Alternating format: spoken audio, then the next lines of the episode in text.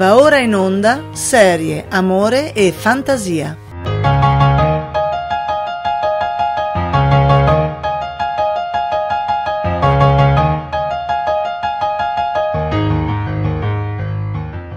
Signore e signori, ragazzi e ragazze di tutte le età, buongiorno, buon pomeriggio, buonasera, ma ovviamente non buonanotte. Io sono Alfred, conosciuto anche come Stockholm sul web, e benvenuti nel nuovo episodio di Serie Amore e Fantasia. Il programma Italy che narra di serie tv e altre cose cucurucucù. Diventa sempre più difficile trovare delle cazzo di rime in sto programma, porca puttana. Ah, i reality show, dove non c'è un cazzo di reale. Che spettacolo! Le challenge! Le challenge prima che diventassero famose come la merda che sono adesso su YouTube, dove si guarda gente con faccia da scemi che mangiano cucchiai di cannella in polvere dopo aver sbagliato qualcosa di altrettanto stupido. Quelle nel periodo televisivo anni 90 e 2000. Quella roba che era pensata per schifare gli ascoltatori e i partecipanti. Mica come Takeshi's Castle, costruita per far ridere la gente. Eh no, eh no. I partecipanti pazzi, furiosi e fighette assurde che si mettevano alla prova sputtanandosi completamente a livello internazionale. E tutto solo per un futile premio in denaro. Signori, sta roba è diventata famosa perfino in Italia con Ciao Darwin. Ma ve ne rendete conto? E il primo argomento di oggi è Fear Factor, la fabbrica della paura, dove i partecipanti dovevano affrontare prove pericolose e al limite della sanità fisica e sputtanare la propria faccia in televisione per guadagnare Soldi, un milione di dollari chiamateli scemi. Sì, perché solo gli americani possono inventare una roba così trash ed avere altrettanti stronzi che partecipano. Sembra di guardare un episodio di Piccoli brividi tra un po', dove c'erano le quasi modelle che urlavano perché dovevano affrontare nel minor tempo possibile vasche piene di vermi.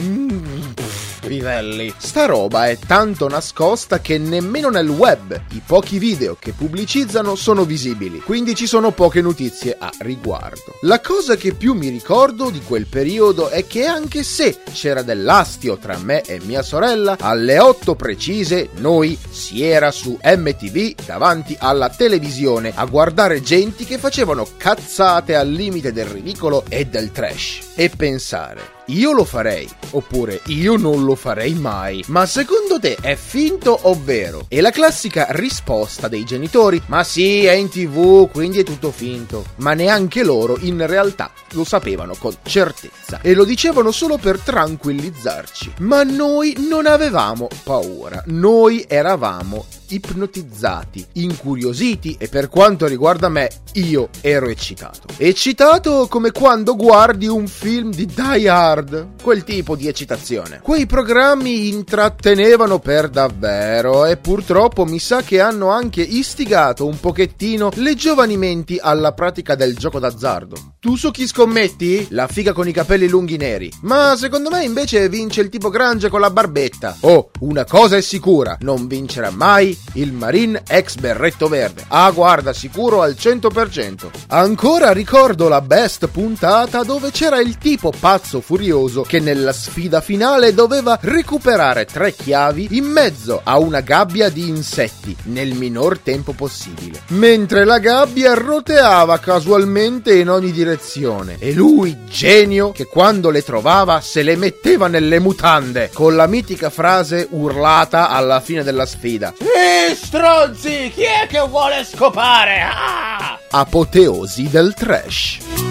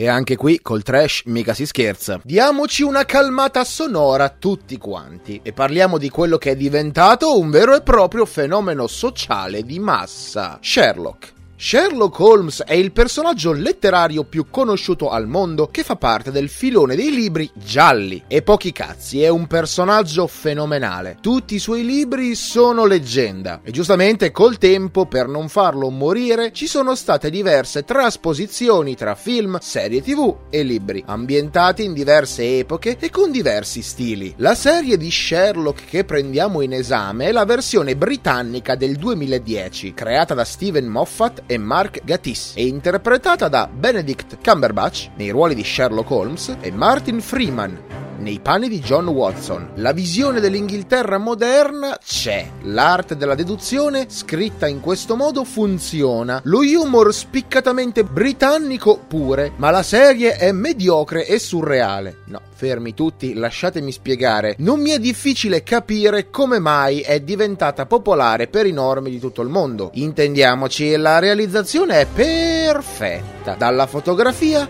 costumi, musiche, ambientazioni, dialoghi, prove attoriali, cast e roba. L'unica cosa che non funziona è la trasposizione del doppiaggio italiano, poco adatta alle voci dei vari personaggi. La serie è troppo perbenista, da quasi una sensazione di relax e non c'è pathos. È surreale non tanto per il fatto che dedurre roba improbabile da piccoli dettagli, quanto per il fatto che Holmes è praticamente Dio sceso in terra e in ogni puntata invece c'è sempre un super villain che riesce quasi sempre a fargli il culo. Nella versione coerente del programma che hanno pensato, le puntate dovevano durare 15 minuti. Sherlock c'è un cattivo!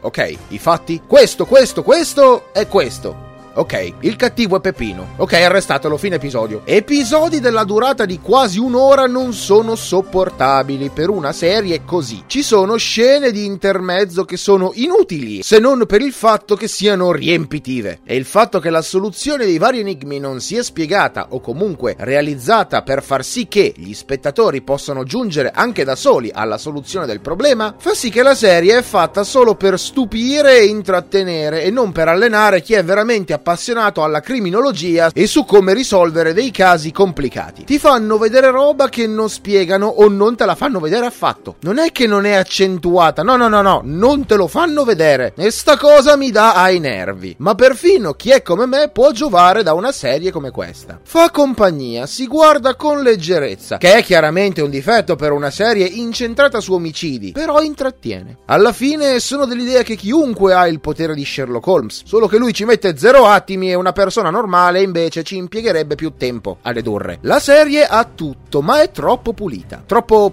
politically correct. Holmes deve menare le mani, Holmes si droga, sta sveglio per giorni, è egocentrico e rasenta lo schizzaggio da pazzia. Non è un intellettuale annoiato e basta. Da questo punto di vista ritengo che la versione di Robert Downey Jr. nei suoi lungometraggi sia più veritiera del personaggio, più realistica. Ah già, e già che siamo in argomento, ho una domanda per Conan Doyle. Se Holmes fumava oppio, ma non usava la pipa, come cazzo se lo fumava? Con le cartine che all'epoca neanche c'erano? O se lo sparava in vena tipo eroina? Cretino, aggiungerei.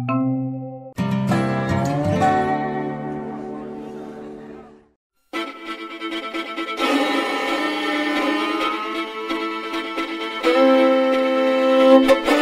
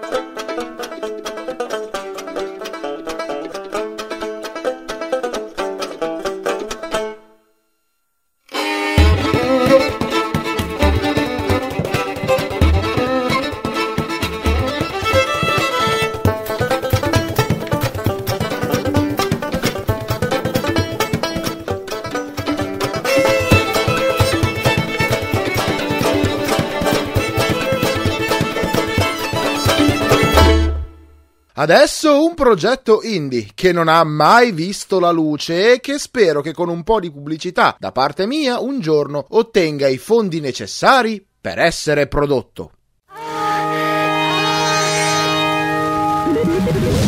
In a world quando film porno ha una storia, uno alieno arriva su pianeta Terra per rubare fluido di vagina. Ciuccia, ciuccia. Ciuccia, ciuccia. Terrible minaccia di dry pussy. Ciuccia, ciuccia. Solo uno eroe può ritornare liquido di piacere. Pronto? Destino de mondo è nelle tue pantaloni.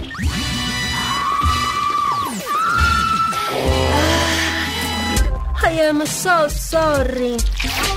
Don't worry. Questa emissione lubrificante per lo hombre va sexy della Italia. Hai ordinato una dose di super sesso?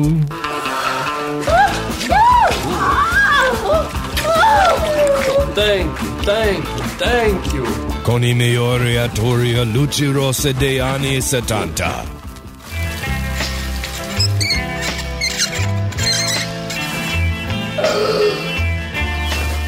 Erotissimo film di orgasmi. Proibito in 69 paesi. Vuoi una dose di super sesso? Scopri l'arte di vero amore.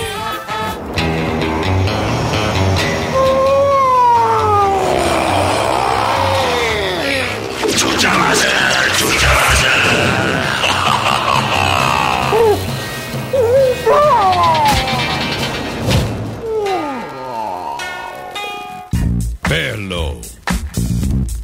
Have sex. No!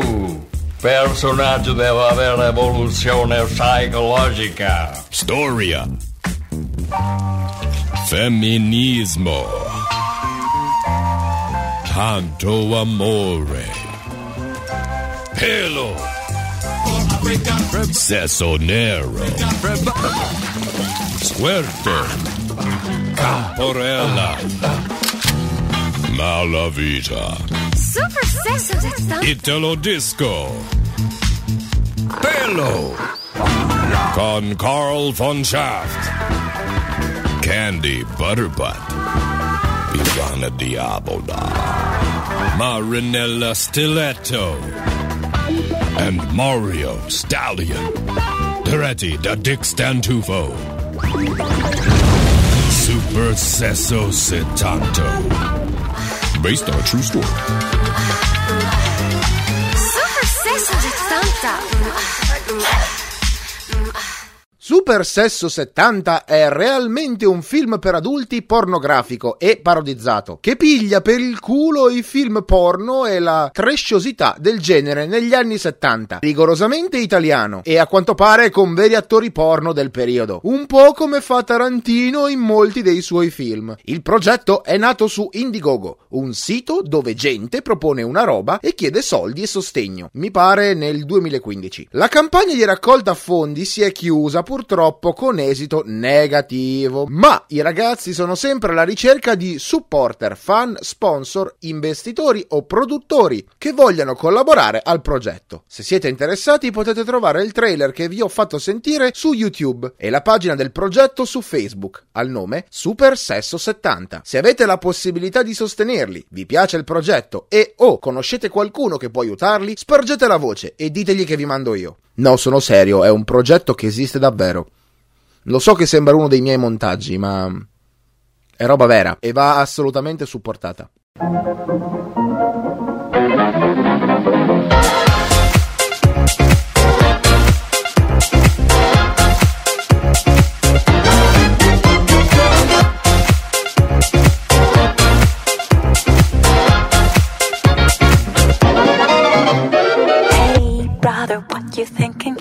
Leave a record spinning. You feel the rhythm going. Legs ain't got time to lay low. Your knees are bending, so it's time to get up and let go. Hey,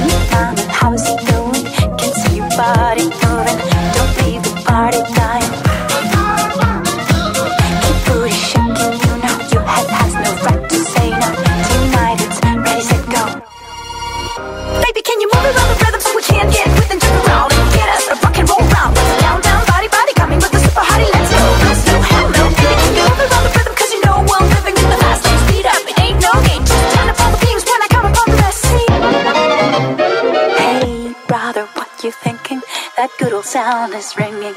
They don't know what they're missing. Legs ain't got time to lay low. Your knees are bending, so it's time to get up and let go. Hey,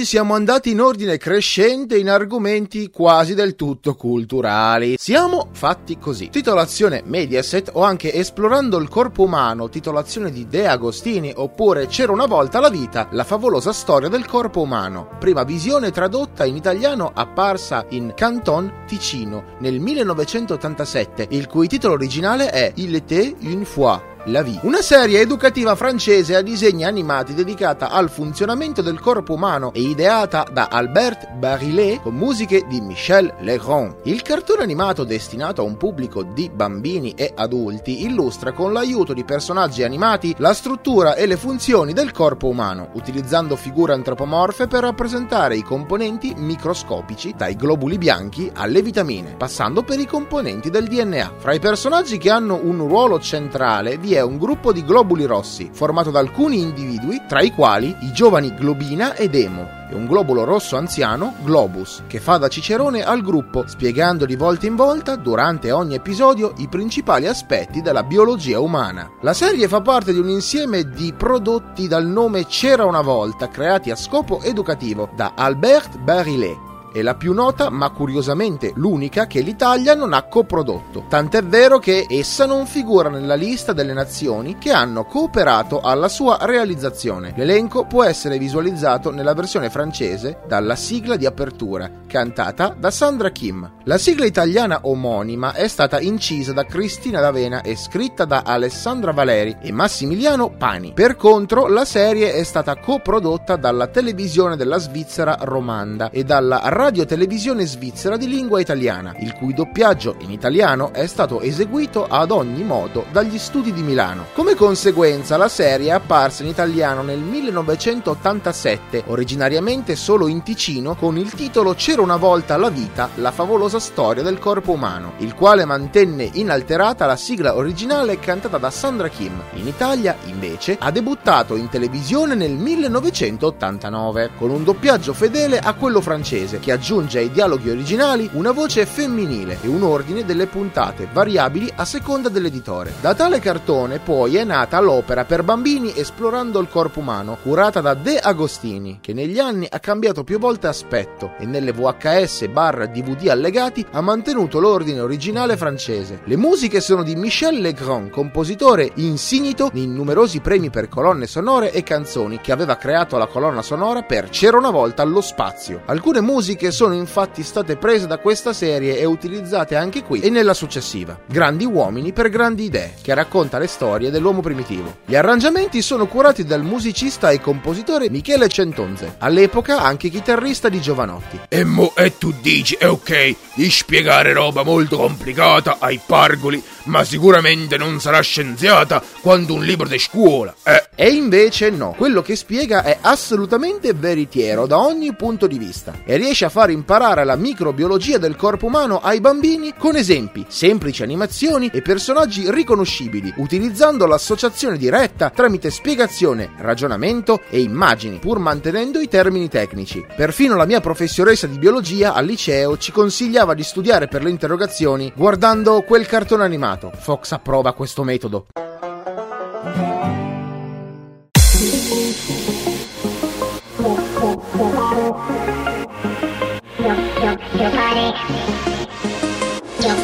Your, body, my body. I wanna touch your body, your body.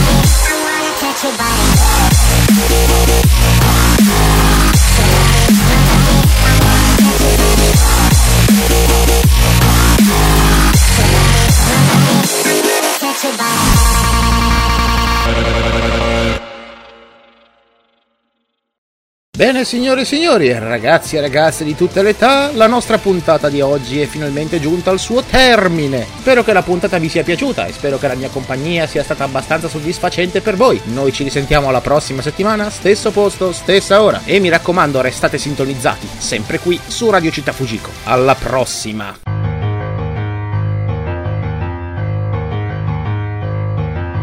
Avete ascoltato Serie, Amore e Fantasia, testi di Alfredo Tomesani.